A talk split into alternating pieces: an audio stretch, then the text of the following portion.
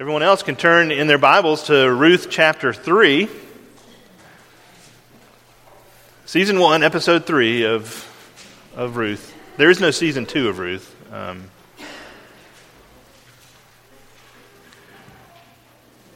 let's read God's word together. Then Naomi, her mother in law, said to her, My daughter, should I not seek rest for you, that it may be well with you? Is not Boaz our relative with whose young women you were? See, he is winnowing barley tonight at the threshing floor. Wash, therefore, and anoint yourself, and put on your cloak, and go down to the threshing floor. But do not make yourself known to the man until he has finished eating and drinking. But when he lies down, observe the place where he lies. Then go and uncover his feet and lie down, and he will tell you what to do. And she replied, All that you say I will do. So she went down to the threshing floor and did just as her mother in law had commanded her. And when Boaz had eaten and drunk, and his heart was merry, he went to lie down at, at the end of the heap of grain. Then she came softly and uncovered his feet and lay down. At midnight, the man was startled and turned over, and behold, a woman lay at his feet. He said, Who are you? And she answered, I am Ruth, your servant. Spread your wings over your servant, for you are a redeemer. And he said, May you be blessed by the Lord, my daughter. You have made this last kindness greater than the first, in that you have not gone after young men, whether poor or rich. And now, my daughter, do not fear. I will do for you all that you ask, for all my fellow townsmen know that you are a worthy woman. And now it is true that I am a Redeemer. Yet there is a Redeemer nearer than I. Remain tonight, and in the morning, if he will redeem you, good. Let him do it. But if he is not willing to redeem you, then as the Lord lives, I will redeem you. Lie down until the morning. So she lay at his feet until the morning, but arose before one could recognize another. And he said, Let it not be known that the woman came to the threshing floor. And he said, Bring the garment you are wearing and hold it out. So she held it, and he measured out six measures of barley and put it on her. Then she went into the city, and when she came to her mother in law, she said, How did you fare, my daughter? Then she told her all that the man had done for her, saying, These six measures of barley he gave to me, uh, for he said to me, You must not go back empty handed to your mother in law. So she replied, Wait, my daughter, until you learn how the matter turns out, for the man will not rest, but will settle the matter today. Let's pray.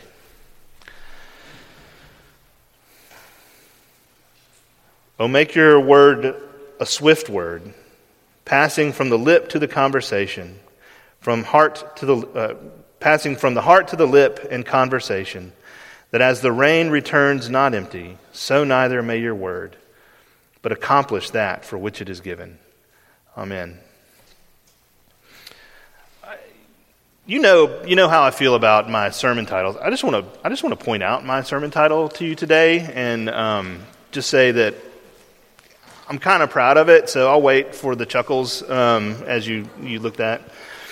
But there, there's a great, there's a great Ted Lasso quote. Uh, he says, "I believe in communism." Rom communism, that is. If all those attractive people can go through some lighthearted struggles and come out happy in the end, then so can we. Right? So the rom com, like this, this I don't know if this is an American institution in film, but it's definitely an institution, right? These are the the great. I don't know if they're great. Uh, these are the love stories of our day that we tell each other. Uh, and they, they're, they have this formula, they have this pattern that they go through. There's, there's the meet cute where, where the two, where the couple gets together, right? Uh, the, the, the woman saves a man from, from the speeding train, or uh, the man accidentally, you know, bumps into the movie star and spills orange juice all over her, or something like that. Um, then there's, there's a complication, right?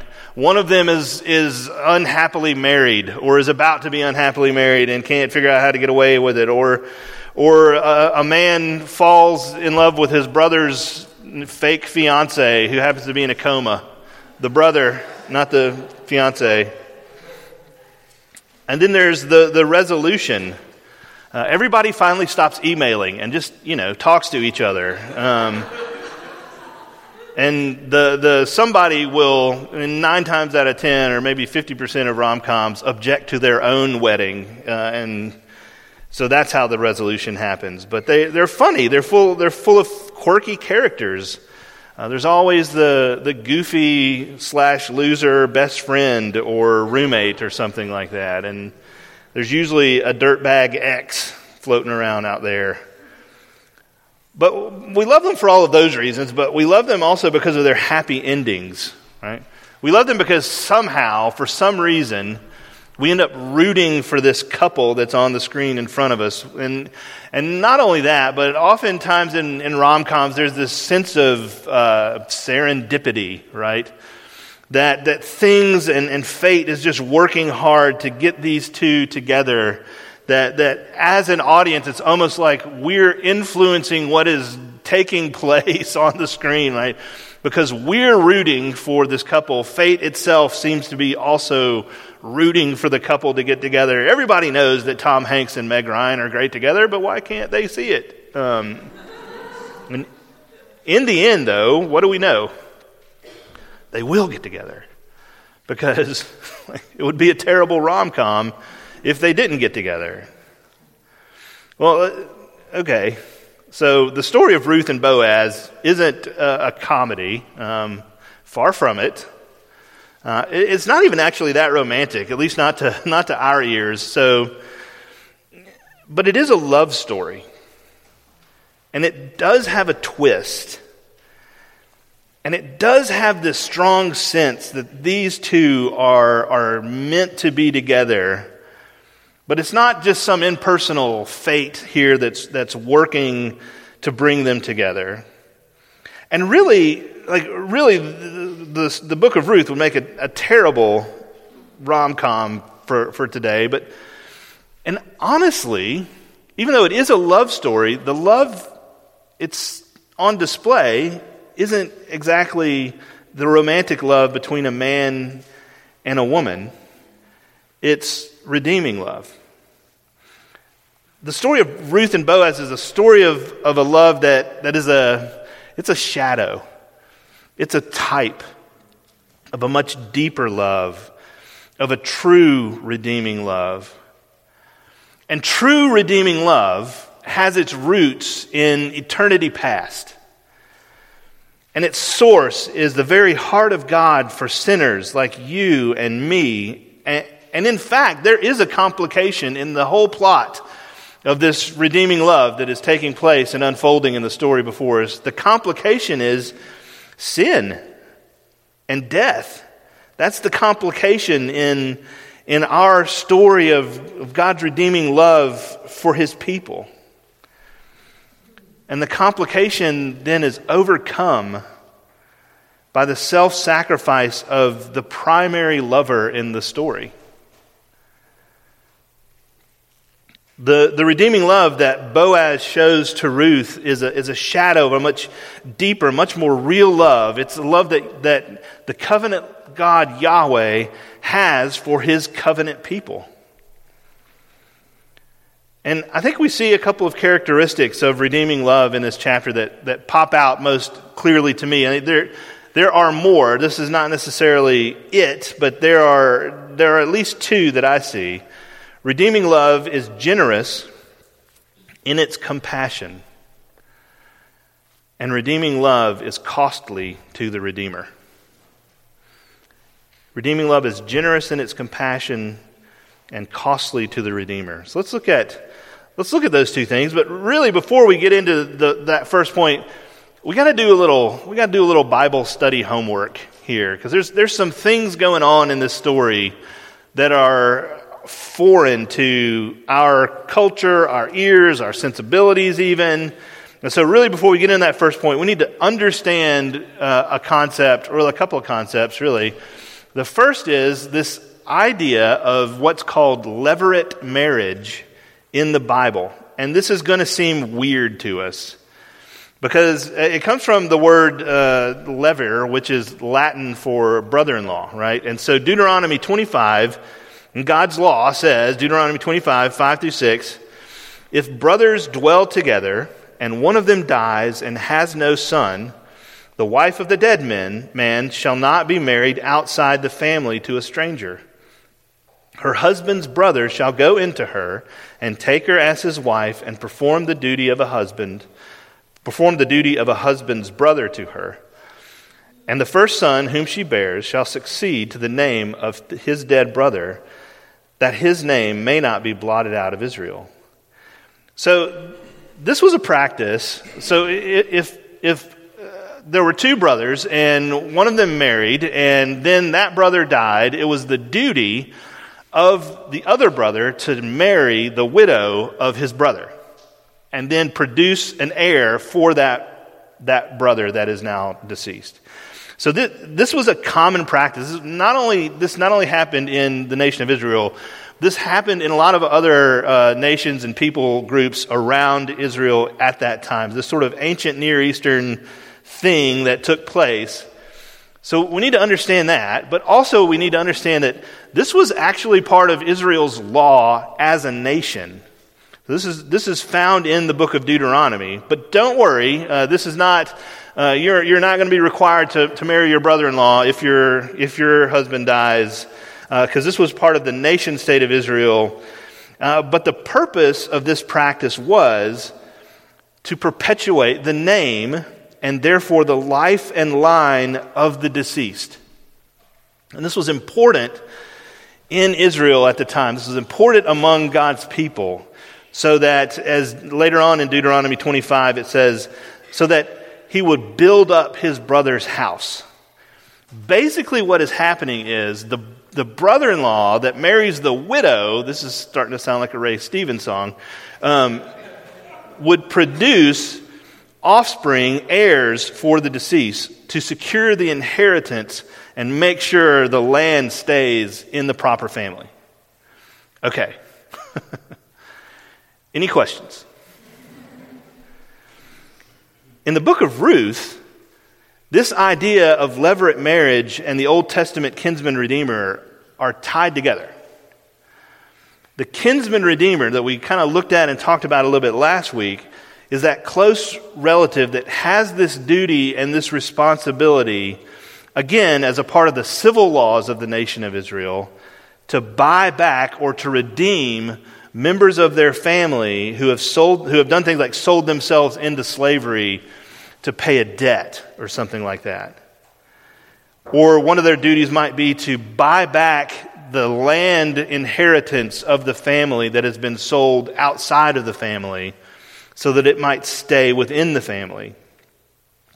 Or even, in some cases, to take vengeance upon the murderer, that they would become the, the avenger of blood, is what it's called in the Old Testament.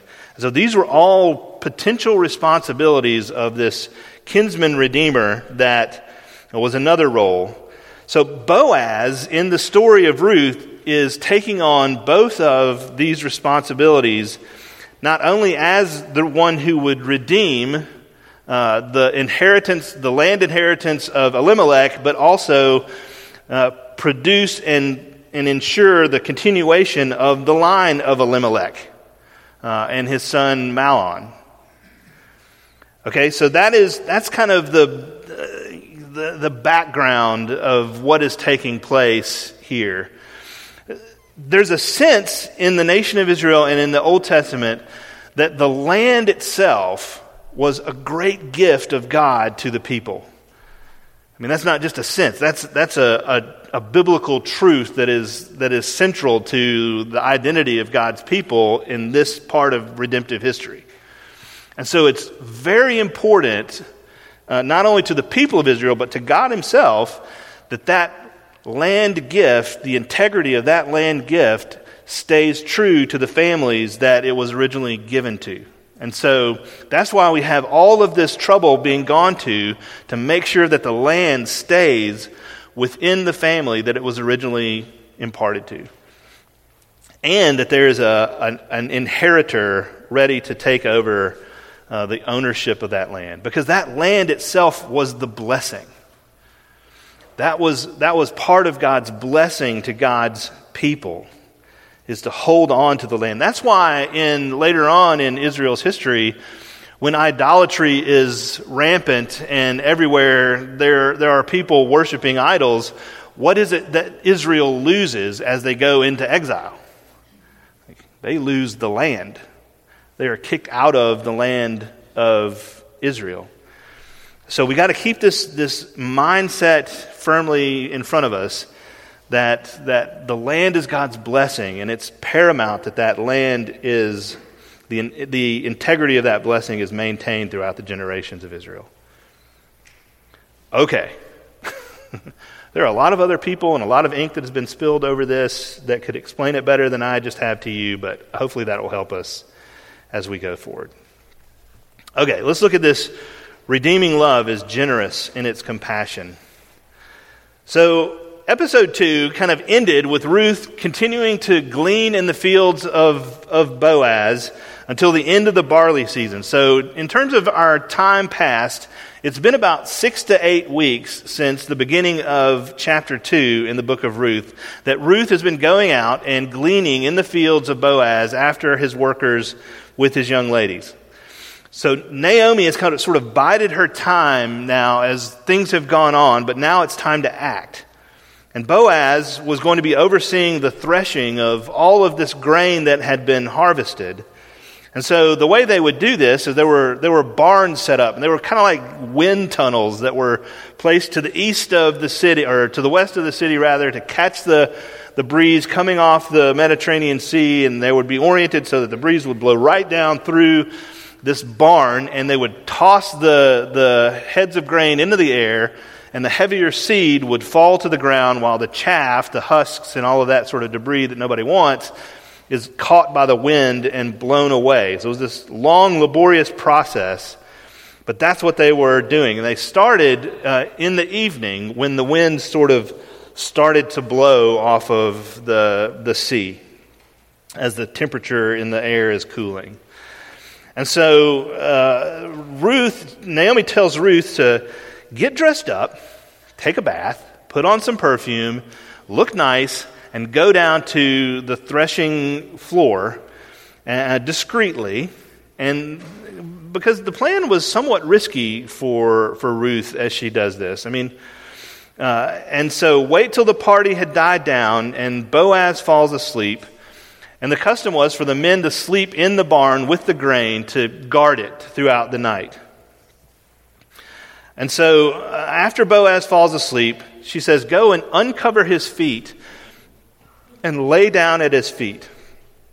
So, you, you see the boldness and risk for, for a young single woman uh, at the time, especially a, a foreign woman, a woman from outside of the nation of Israel, from Moab. And, and there, there has been some speculation that there's something not good going on here in this word. What does it mean, uncover his feet? We see it in verses 4 and 7. Uh, but based on what we've seen and what we know of Ruth's character, what we know of Boaz's character, uh, Boaz was described in chapter 2 as being a worthy man, which means valiant or gallant or, or, or of high moral character, not just uh, wealthy, although he was that too. And Ruth here, Boaz says, Everybody knows you're a worthy woman. It's the same word describing Ruth that was used to describe Boaz. So we know about their character, and anything not proper would be wildly out of place in this story. So we can discount anything actually improper going on or inappropriate going on when he says uncover his feet. We'll explain what it does mean in just a minute. But look in verse 6. It says, So she went down to the threshing floor and did just as her mother in law had commanded her. And when Boaz had eaten and drunk, and his heart was merry, he went to lie down at the end of the heap of grain. Then she came softly and uncovered his feet and lay down. At midnight, the man was startled and turned over, and behold, a woman lay at his feet. He said, Who are you? And she answered, I am Ruth, your servant. Spread your wings over your servant, for you are a redeemer. Uncovering Boaz's feet and lying down is an expression of complete dependence, complete helplessness, complete dependence upon the compassion of Boaz. It, what it is, is Ruth is, is taking the, the place of a dependent child as she does this, uh, as Boaz lays down to sleep. Under the hem of Boaz's cloak for warmth and protection. There's a lot of ways that a man might respond to this situation, waking up and finding this single young woman uh, placing herself in such a compromising position. And it, it was a compromising position. And the way Ruth presents herself, she's, she's dressed up, she, she has anointed herself. Uh, she is very strongly signaling her desire to have Boaz as her redeemer in terms of levirate marriage and, and perpetuating her husband's line and inheritance in the land of Israel. Uh, this is as close as she can come to a proposal of marriage. And how does Boaz respond? Boaz responds to Ruth's posture of dependence with this fatherly compassion.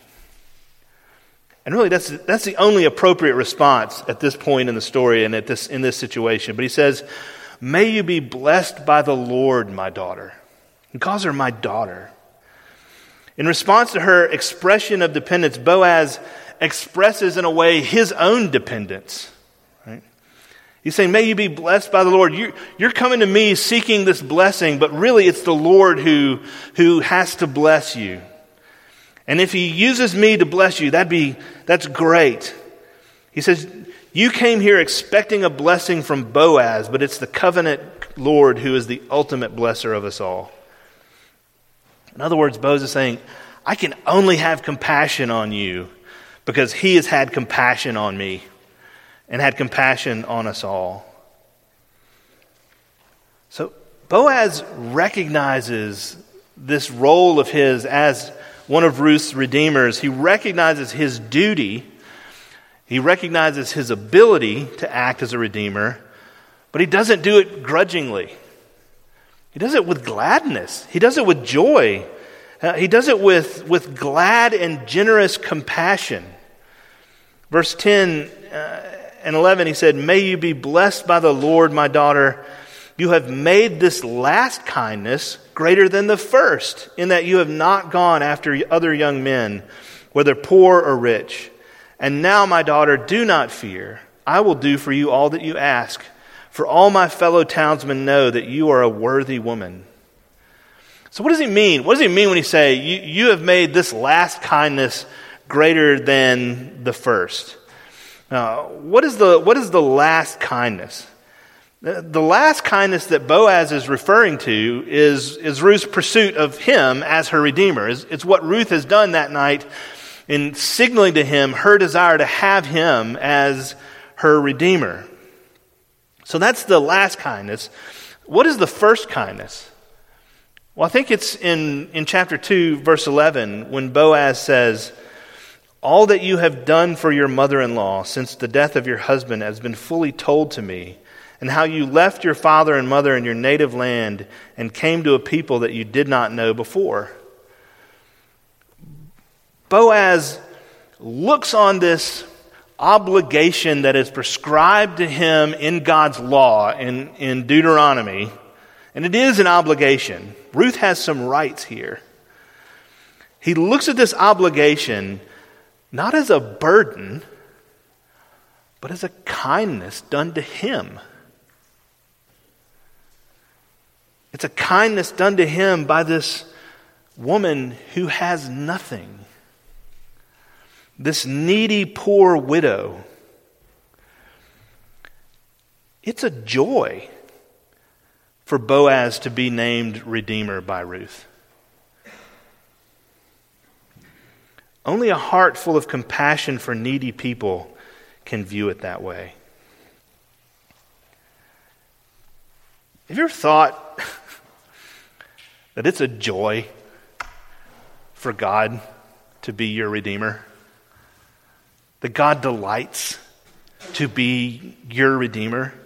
He delights to love you with this redeeming love. If it's a joy for this man in this situation, Boaz and Ruth, both sinners, both you know, subject to all the weaknesses and, and fears and worries and, and temptations of sinful men and women, if Boaz can feel this joy to be named as a redeemer for Ruth, how much more then is God's heart rejoicing in his redemption of his needy, broken, impoverished people? How much more then is God's heart oriented towards his needy people in compassion? Verse 9, Ruth says to Boaz, Spread your wings over your servant, for you are a redeemer. Ruth is asking Boaz to be the incarnation of the protective, sheltering love of God. And Boaz responds gladly because he knows full well the generous, loving kindness of God for his poor, dependent, helpless, stumbling people. This echoes what Boaz says to Ruth in chapter 2, verse 12. He says, The Lord repay you for what you have done the God of Israel, under whose wings you have come to take refuge. Ezekiel 16 paints this, this really, really powerful image of the relationship of the covenant God, Yahweh, with his unfaithful people. This image of God's unfailing love for his idolatrous, adulterous bride. The people are depicted as this, at the beginning of Ezekiel, as this pitiful, abandoned baby that, that nobody wants and is left by the side of the road. Nobody even bothers to wipe off the blood from this, this newborn child, this newborn girl, and she is left by the side of the road. And she grows up into the bride of the Lord. And Ezekiel 16:8 says this when I passed by you again and saw you, behold, you were at the age for love. And I spread the corner of my garment over you and covered your nakedness. I made my vow to you and entered into a covenant with you, declares the Lord God, and you became mine. Dane Ortlund, in his book Gentle and Lowly, says, for those united to Him, the heart of Jesus is not a rental, it is your new permanent residence. You are not a tenant, you are a child. His heart is not a ticking time bomb. His heart is the green pastures and still waters of endless reassurances of His presence and comfort. Whatever our present spiritual accomplishments, it is who He is. Do you see what's being, do you see the, the, the meta story, the over story of this, this book? We see illustrated in, in Boaz and Ruth's, Ruth's story uh, the, the perfect fulfillment of this love in the heart of Jesus. He covers you with his garments of righteousness. In his great compassion for our weakness, in his great compassion for our need and our brokenness, in his great compassion for you and me, he covers the nakedness of our unholiness with his perfect holiness. Unfaithful sinners are made daughters and sons of the King.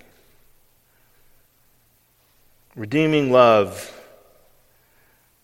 Uh, is costly to the Redeemer. Verses 12 and 13. Boaz says, And now it's true that I am a Redeemer, yet there is a Redeemer nearer than I.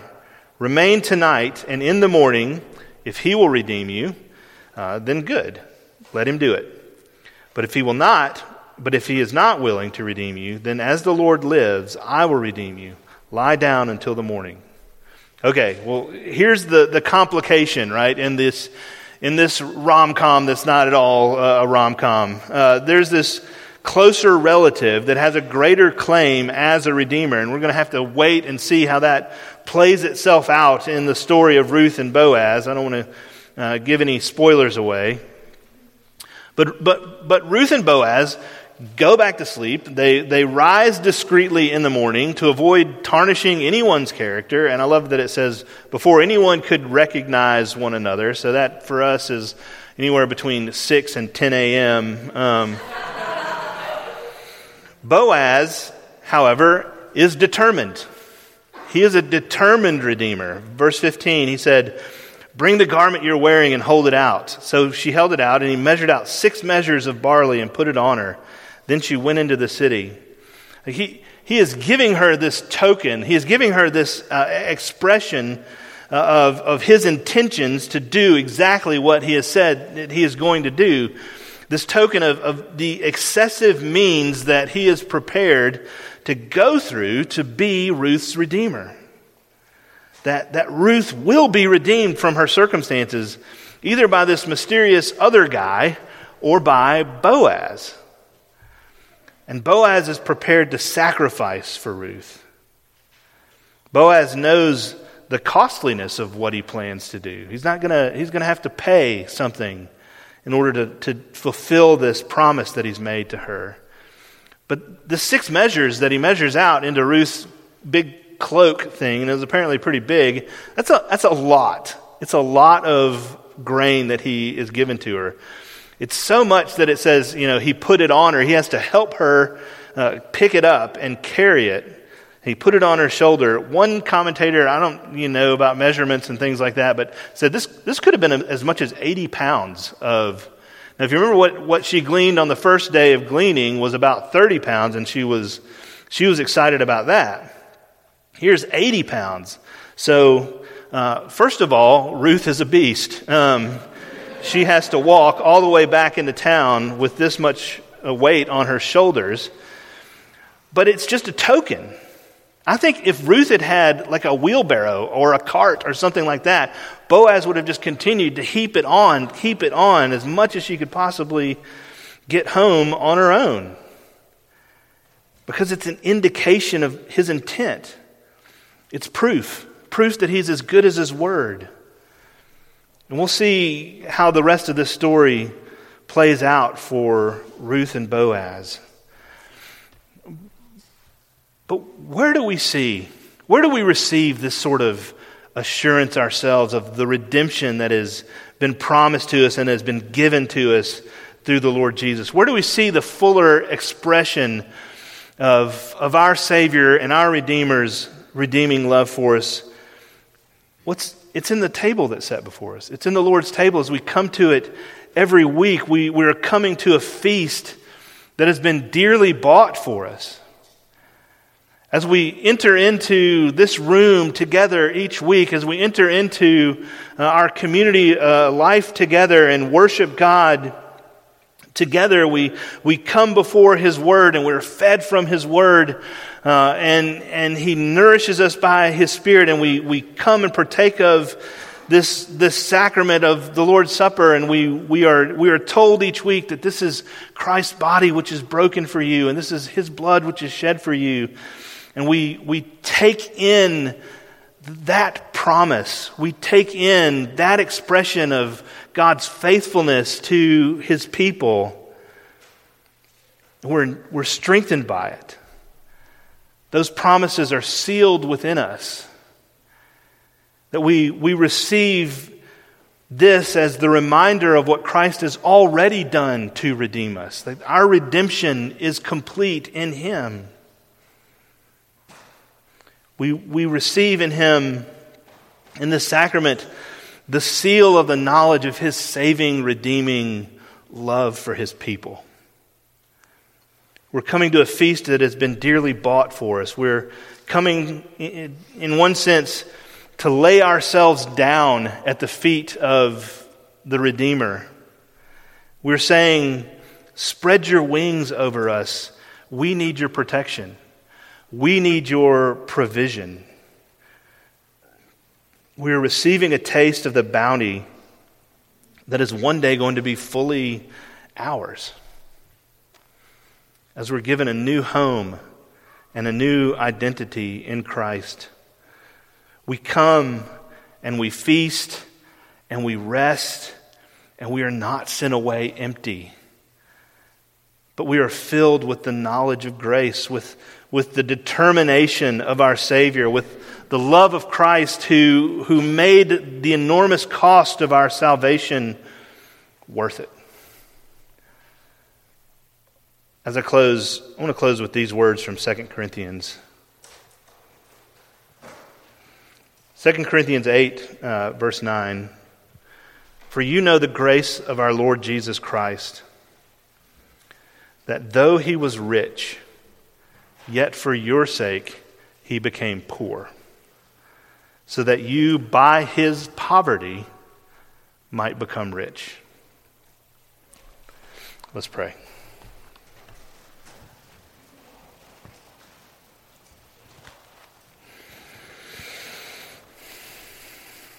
Heavenly Father, we, we thank you for the poverty of Jesus willingly, willingly taken, willingly submitted to uh, by our Redeemer. We thank you for his leaving the, the glories and the, the riches and the, the, the beauty and majesty and glory and fellowship that he had with, with with the Father and the Spirit and, and coming to earth, he set all of those things aside and, and came to earth to be born in the likeness of sinful flesh and for sin, so that in him uh, we might walk not according to the flesh, but according to the Spirit.